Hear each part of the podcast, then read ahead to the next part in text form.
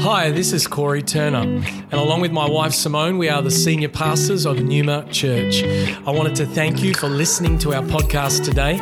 You're about to hear a message from one of our team that we pray builds your faith and empowers you to follow Jesus more closely. Enjoy the message. So, what does God say about money? Part three. Uh, so, this is the part three is about offerings and the point of generosity. So, as Pastor Steve mentioned, week one, we talked about financial stewardship, discipleship, renouncing material possessions. Week two, we talked about the tithe and it belongs to the Lord, and that's to um, resource the church to advance God's kingdom. And today, we want to talk about generosity in offerings. Offerings that are not the tithe, they are on top of the tithe or separate from the tithe. Remember that the starting point for learning about what God says about money is found in the teachings of Jesus. And we mentioned uh, in Luke fourteen thirty-three where Jesus talked about um, renouncing our material possessions, and I mentioned that in answer to one of the questions. If we, if we get that from the beginning, the rest is easy. And we'll never want for anything because the Lord promises to provide. So even when we tithe, the Lord promises to test him in the tithe for us as a church to see if he will not open the, uh, the, the, the, the gates of heaven and pour out such a blessing so that we will no longer have any need. Now, there's a lot of people who tithe out there. You, you give to God and you can't outgive God, so God will make you filthy rich and he'll bless you. and da, da. Well, the scripture says God will make sure you've got all your needs. He's not concerned about you being filthy rich, you being the filthy rich. It's very hard for a rich man to get in the kingdom of heaven. Very hard. Why? Because of idolatry. So if you if you are well-to-do and you're well-off, God bless you. There's nothing wrong with having a lot of money. It's what you do with it and your heart condition. There was a concern for Jesus. And in Jesus' experience, people who loved money became idolatrous and uh, were quite stingy. So I want to read to you from two Corinthians chapter nine, and I want to read um, from one to fifteen, and we're going to talk about some of that, but we really important when you read a passage of Scripture to get it in its context. We don't want to pluck a verse out of its context because it, it loses its meaning then, and when we take it out of its meaning, what, what can we do to it? Well, we have to give it our meaning. And as preachers and teachers, our role is not to give our thoughts Uh, through God's word. We're supposed to give God's thoughts through our words. Does that make sense? So we want to get the context. So Paul is writing to the church in Corinth. This is probably his fourth letter to them. We know it's called two Corinthians. First Corinthians was probably the second letter. Um, and the, the first and third are somehow lost to us. But this is the, the, the fourth letter, and it's in advance of him coming, and he sent a delegation. They have committed to Uh, providing this offering that we're going to be talking about. Now, it is superfluous for me to write to you about the ministry for the saints, for I know your readiness, of which I boast about to you, about you to the people of Macedonia, saying that Achaia has been ready since last year, and your zeal has stirred up most of them. But I'm sending the brothers so that your our boasting about you may not prove empty in this matter, so that you may be ready, as I said you would be. Otherwise, if some Macedonians come with me to find that you are not ready, we would be humiliated, to say nothing of you, for being so confident. So they're taking an offering for the church in Jerusalem, because Jerusalem... And that, la- that beyond Jerusalem, there was a famine at the time in the first century. And so they're, they're travelling to all sorts of different churches, that they, the Christian churches, uh, and, and Paul is talking about uh, giving and contributing to the famine that is in Jerusalem. So this is what this offering is all about. This is why we don't talk about tithing from this passage, though sometimes we have in the past, but no longer, because we've repented. So I thought it necessary to urge the brothers to go on ahead to you and arrange in advance for the gift that you have promised, so they may be ready as a willing gift, not as an exaction. The point is this: whoever sows sparingly will also reap sparingly, and whoever sows bountifully will also reap bountifully. Each one must give as he, as he has decided in his heart, not reluctantly or under compulsion, for God loves a cheerful giver. And God is able to make all grace abound to you, so that having all sufficiency in all things at all times, you may abound in every good work. As it is written, He, meaning God, has distributed freely, He has given to the poor, His righteousness endures forever. He who supplies seed to the sower and bread for food will supply and multiply your seed for sowing and increase the harvest of your righteousness. You will be enriched in every way to be generous in every way, on every occasion, which through us will produce thanksgiving to God. For the ministry of this service is not only supplying the needs of the saints, but it is also overflowing in many thanksgivings to God. By their approval of this service, they will glorify God because of your submission that comes from your confession of the gospel of Christ and the generosity of your contribution for them and for all others, while they long for you and pray for you because of the surpassing grace of God upon you. Thanks be to God for His inexpressible gift. This passage describes what Shane Willard has kindly written on the on the back cover of my book. Have you guys heard Shane Willard? Yeah. He's just like fantastic teacher and has tremendous insights into the Hebrew culture, Hebrew theology, the Old Testament. He and I have been talking a lot about these sorts of things. And he he he kindly just put a commendation on the back, and he talks about this, not this passage per se, but the principle in this passage. And this is what he says in part. Mastering the art of giving and receiving is critical to being a functioning member of any part of creation. To master either one without the other leads to a toxic existence, being a receiver and not a giver.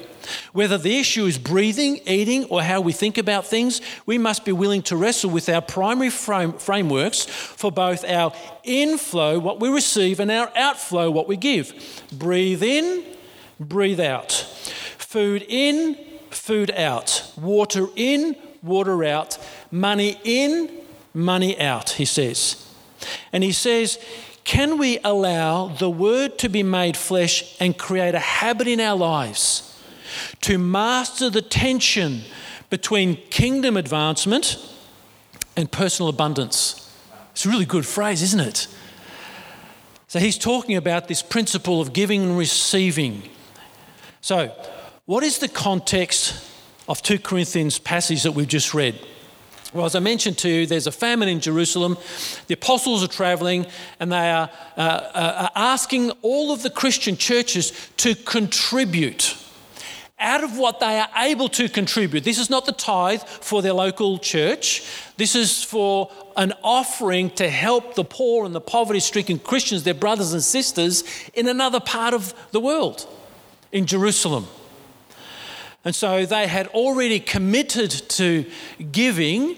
And so Paul writes to them, some other apostles are coming. They're going to come in advance of me. Uh, be ready when I come. Be ready when they come with your offering. Don't be weary in doing good, and, and make sure that you, you, you fulfill your pledge. Because, you know, it's important if we make a pledge to keep it. Like we give our, you know, we made, we, my wife and I made a pledge for our vision fund, and, you know, we're re- reminded every month by Pastor Stacey, she gives our monthly update. Um, we, we, we need the funds to come in. So we made the pledge, we still have to remember to give it.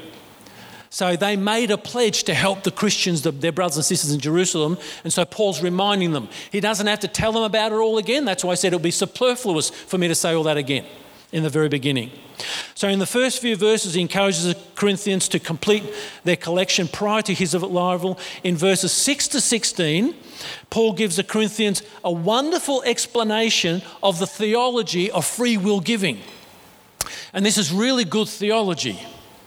So what is Paul saying to the disciples of Corinth about these free will offerings, this giving?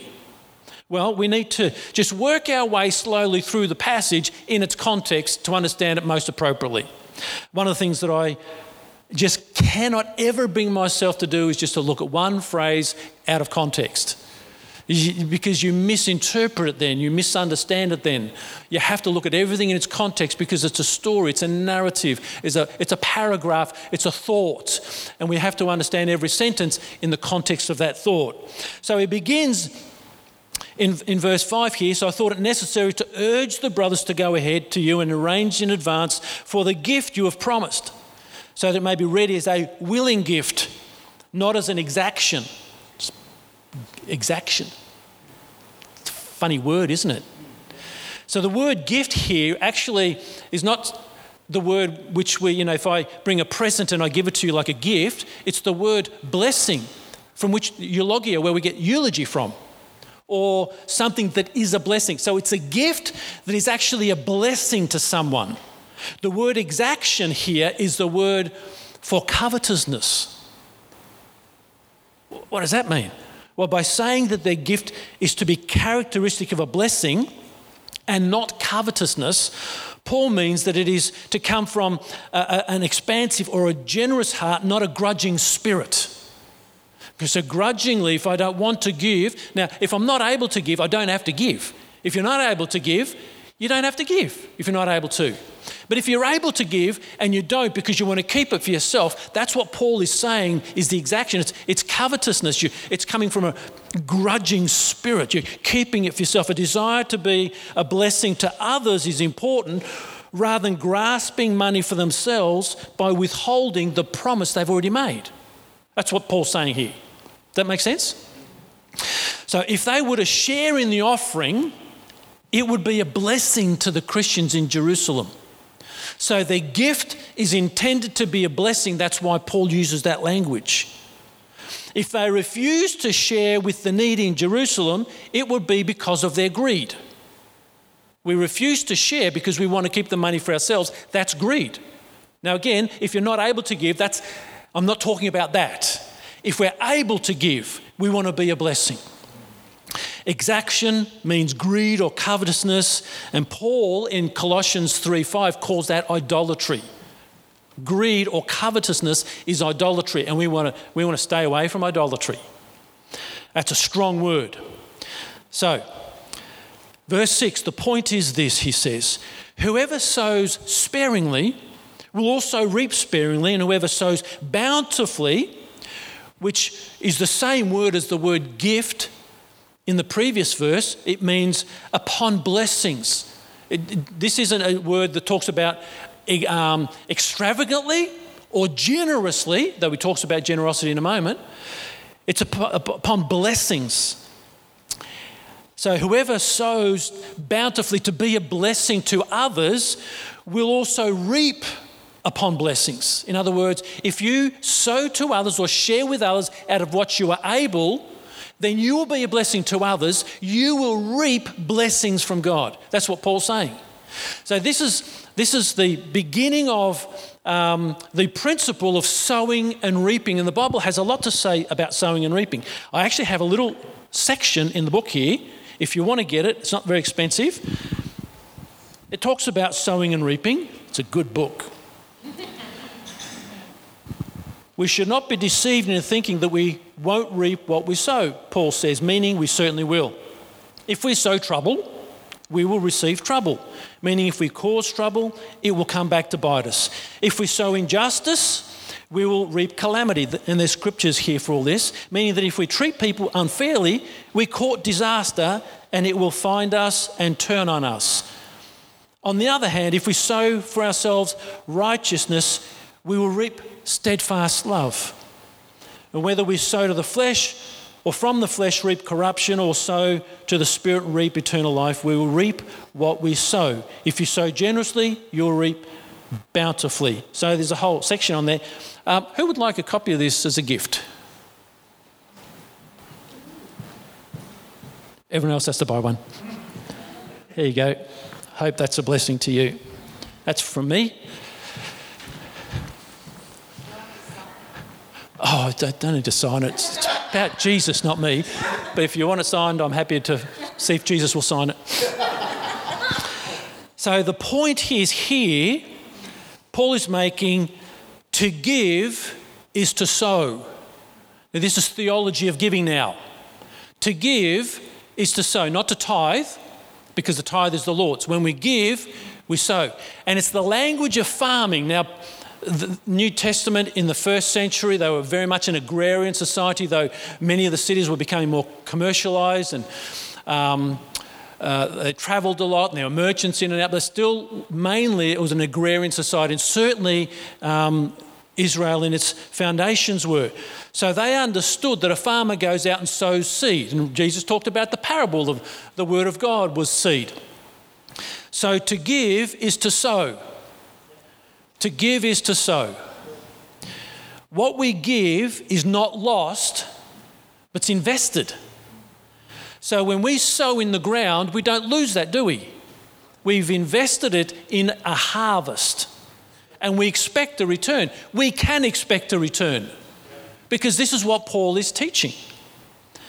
In the same way that a farmer sows seed, we can receive a harvest for our contribution to someone else's need in whatever form God decides to make that to us.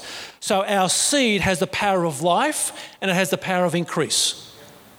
Has the power of life to bless others, has the power of increase to multiply to us.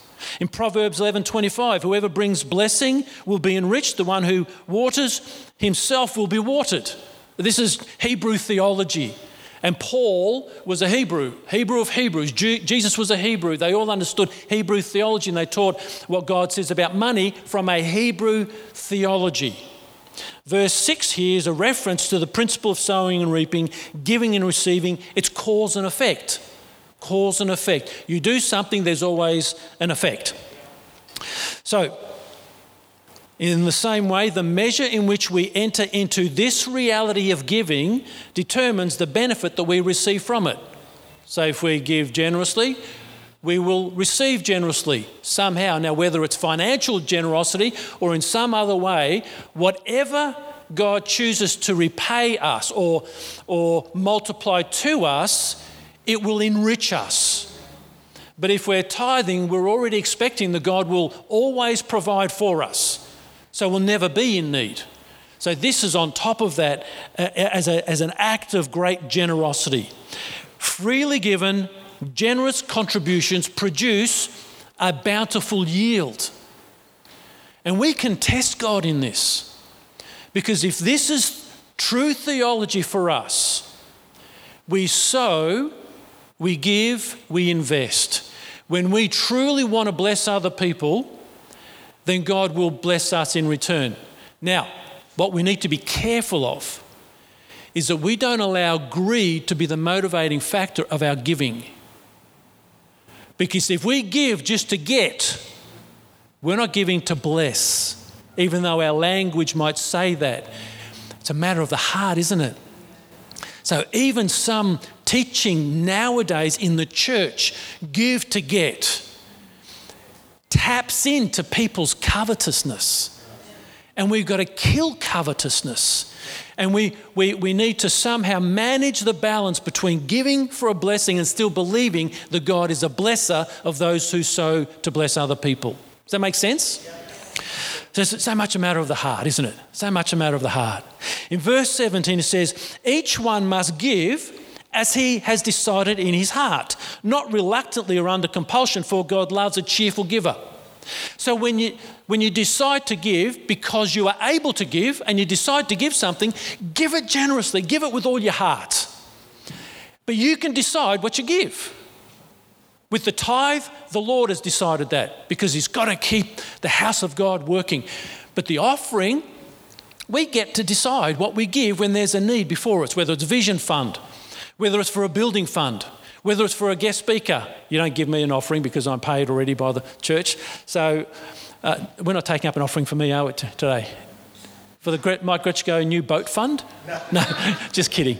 Uh, so, you, but when we have guest speakers at um, uh, at our church, and particularly those who are not from another church, like Shane Willard, for example. He's full-time itinerant. He's dependent on love offerings. So we can decide what we give in those circumstances. So when we hear about a need, whether it's in a foreign, foreign nation, whether it's for a fl- flood um, victim or a, a region, or it's some other need that we're contributing to as a church, or you as an individual, or you as a life group, you get to choose what you give.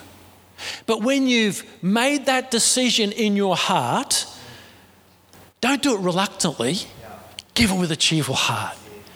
Do it, do it because it's going to make a difference in those people's lives. It's going to bless them. It's going to help them.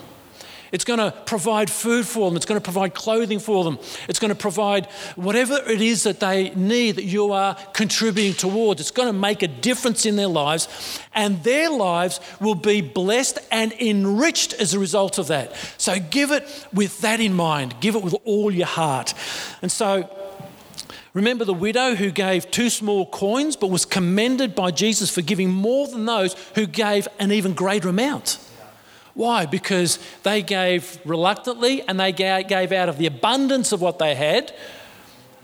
But, but she gave out of what little she had, but she still gave it with all of her heart. It's a matter of what's in the heart. It's not how much you give, it's what's in the heart when you give it. You can choose. So the word reluctantly here means, it's an interesting word. It's It's not so much begrudgingly, but the word means out of pain or out of sorrow. If it grieves you to give, don't give. Because that's what Paul is saying. Give it cheerfully, not out of, if, if it's going to grieve you, it's going to cause you pain to give, then don't give. And it's okay. You're not required to give when an offering is presented to you. If you're not able to give, you're not able to give. And, and that's okay. There are seasons when we haven't been able to give. We've been like by the breadline um, many, many years ago when, when Sue and I were uh, living in Croydon. I was studying theology at Bible College of Victoria. Sue was teaching. Um, we had a little twelve square weatherboard house. We just bought the house. We borrowed some money from Dad to be able to just get that seventy-one thousand dollars house. On a huge block that you put four units on now and make a squillion dollars. Um, wish we never sold that thing. Anyway, so we were like, I, I was working weekend shift. Sue was working as a teacher. And, and so we, we didn't have anything spare. So there were times when there were needs brought to the church. We just weren't able to give. But other times when we were able to give, we gave as, as we were able to give. But we didn't feel guilty about that. And we ought not to feel guilty. If we're not able to give, we don't give. But if you're able to give, don't, don't let it pain you to give. That's what reluctantly means. It ought not to grieve you. It ought not to be sorrowful for you to give. If that's the case, hang on to it. It's not your time to give. Decide in your heart what you can give and then give it cheerfully, joyfully, gladly, with all of your heart. The word here, cheerfully, is a word from which we get our English word hilarious from. Joyful, gladness, fun. That's how giving ought to be. It ought to be hilarious. It's sort of like my dad jokes. See, a little bit of hilarity going on. I know my, my kids have been telling me for nearly twenty years that I need new material, but I haven't told any dad jokes yet, and I'm, I'm going to try not to. But this is this when we, cheerful is something that brings hilarity. It's like joyfulness, it's gladness, it's it's that lightness of spirit. It's fun. It ought to be fun to give to someone with a need. It ought to be a good thing. It's good for our soul. It's good for their lives. Scripture says in verse eight, as God is able to make all grace abound to you, so that having all sufficiency in all things at all times, you may abound in every good work, as it is written. He has distributed freely, he has given to the poor, his righteousness endures forever. If the Corinthians had any fears that their giving to the Christians in Jerusalem might have left them impoverished themselves, Paul reminds them that God is able to make all grace abound to them, so that because of their generosity, they would always have enough. God is seen as their provider.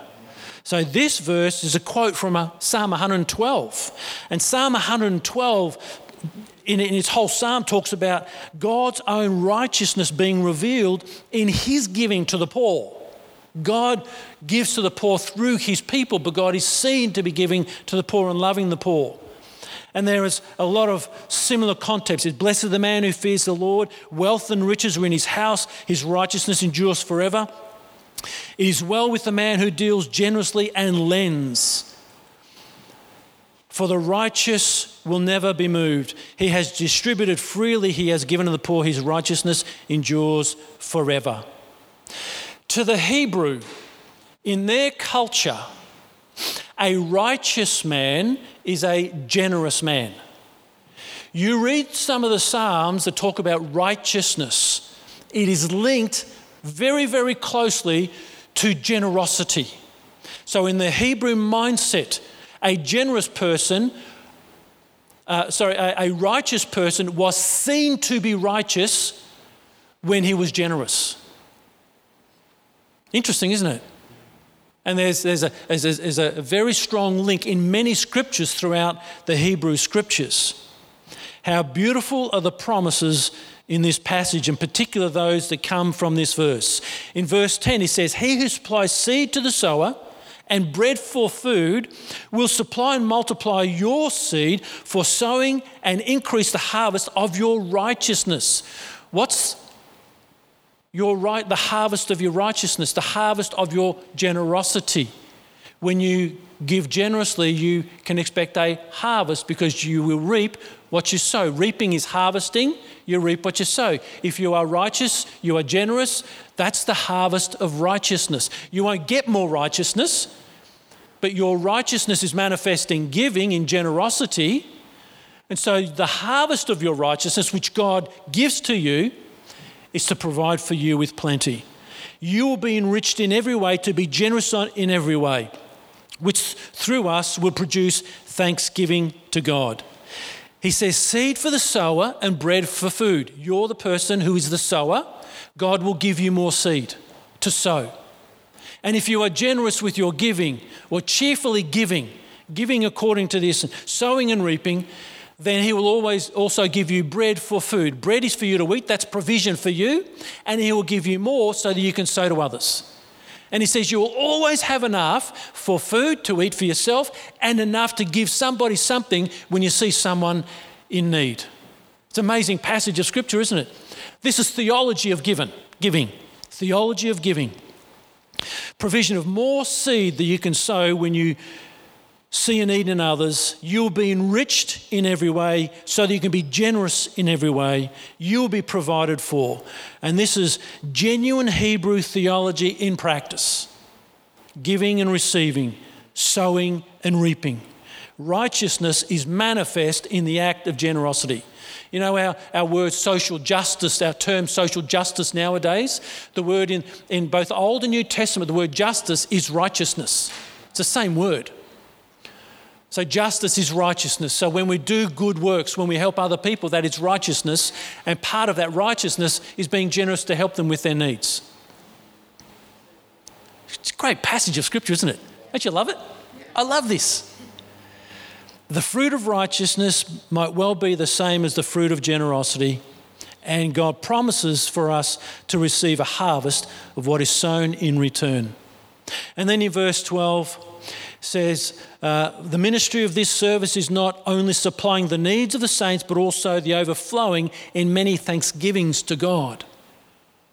So when we give generously, God promises that we will receive a blessing. But God receives praise and thanksgiving. We receive a harvest of righteousness. We receive bountifully in return when we give generously, but God also receives thanksgiving and praise.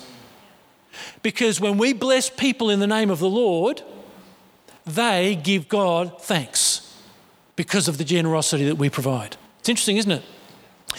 In the Sermon on the Mount, uh, which is Matthew five, six, and seven, early on there when Jesus uh, talked about you are the light of the world, um, and a light in a house can't be hid under a bucket or a container. It's got to, it's got to show. So let your good deeds be made known so that people may praise my Father in heaven. Remember that passage?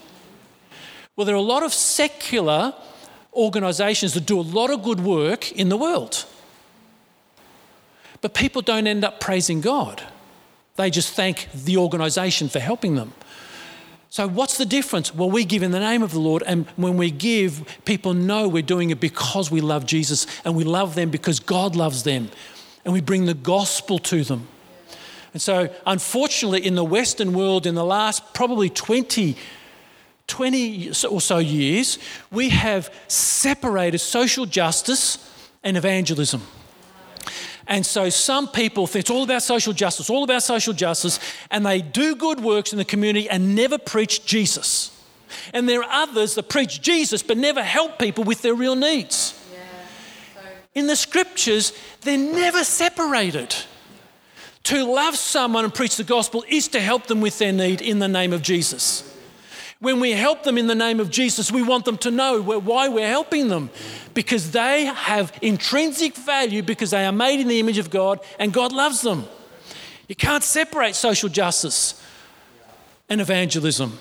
You bring them together and people's lives are impacted temporarily in this world with the need that you provide, and eternally with the gospel of Jesus Christ that brings them to faith because they know God has reached out to them to meet their real needs. And every time Jesus encountered an individual with a need, he said, "What can I do for you?" He never ignored their need and preached the kingdom. He always began with, "What can I do for you?" Helping people with their needs is part of our calling as church. Generosity. The point of generosity is loving people and treating them as the people of God, uh, people who are made in the image of God, people that Jesus died for, people who have intrinsic value, not because of their wealth, status, position, colour, race, anything, but because they exist and God made them in his image and God loves them and Jesus died for their sins. So as I mentioned, we, we sow into people's needs. We get back bountifully. And, and they are blessed, ministered to, and they give praise to God. This is really rich theology of giving. So in summary, how do we give? We give bountifully upon blessings. We want to bless so that what we give is a real blessing to people. We give as we decide in our heart. No one ought to tell us what we should or shouldn't give. The scripture says, and if the scripture says that, that's what we do. Don't let anybody tell you different to what the scripture says. We give according to what is in our heart, what we're able to give. When Moses was building the tabernacle, the first iteration of the house of God, where tithing was instituted, he took up an offering and collection from all the spoils of the Israelites when they came out of Egypt. They took stuff from the, from the Egyptians. Gold, silver, all sorts of riches and wealth. They just gave it to them and they went. And so he needed stuff. And again, he said, give out of what you're able to give. Whatever your heart is moved to give. But there's no, there wasn't compulsory. But everybody who can give ought to give something. Whatever they can. Out of the heart though. Because the finances are all about the heart. And if the finances have been separated from the heart, if we've said goodbye, if we've renounced them and everything belongs to him anyway, it is a whole lot easier, isn't it? The scripture says we ought to give not reluctantly, not out of grief. It ought not to pain us to give. If it's going to pain us to give, hang on to it till next time, because that's not how we give. Not under, under compulsion. We're not required to, but cheerfully, hilariously. Next time we take up an offering, he laugh your heads off. Laugh your heads off. Be joyful and glad about it because it's going to make a difference in people's lives. And generous. Be as generous as you possibly can. You know, one of the sections I, I write in my book, you know, when we have, um, when we get a snake bite, we have to put pressure on it. We've got to get the antivenom as soon as we can because it's poisonous. When we drink a poison or we're infected by a poison, we need an antidote, don't we, that neutralises the poison. Generosity is the antidote to covetousness. Generosity is the antidote to greed. You can destroy greed in your life, not by making a decision, only by being generous, because the two cannot exist in the same person, because it's a matter of the heart. For you to be generous of heart means there's no room for covetousness, no room for greed. So generosity is the antidote. So what do we receive? We receive a bountiful blessing. We receive God's affirmation. We receive the knowledge that other people's lives are changed by our giving. Whatever it is, however little we are able to contribute, it's going to make a difference. And we have the joy of knowing that if it makes a difference in their life and they give thanks to God, then God is well pleased with that. That's a good thing, isn't it? It's a good thing to give when we're able to give. And it's a good thing to be generous. We ought to be generous on every occasion. Thank you for joining us for this message today. We don't assume that every person listening has a personal relationship with Jesus Christ. And so today, we invite you to begin following Jesus as your Lord and Saviour. The Bible teaches that every one of us has been created for a relationship with God. Sin has separated us from that relationship, but God loved us so much that He gave us His one and only Son, Jesus Christ. Jesus lived, died, and rose again, conquering sin, Satan, and death itself. If we believe in our hearts that God has raised Jesus from the dead, and we confess with our mouth that Jesus is Lord, we will be saved. So if you are ready to pray in faith, turning away from your sin and believing in Jesus for your salvation, please pray this prayer. Dear Jesus, I believe that you are the Son of God, and I ask you to forgive me and cleanse my heart from all of my sin. I receive by faith the free gift of eternal life, and I ask that you would fill me with the Holy Spirit. I thank you that I am born again as a child of God, and that you have made me a new creation in Christ Jesus. In Jesus' name I pray, amen. If you have prayed that prayer for the first time, we would love to know and help connect you to a local church in your area. You can contact us on our website, numa dot church. Thank you for listening.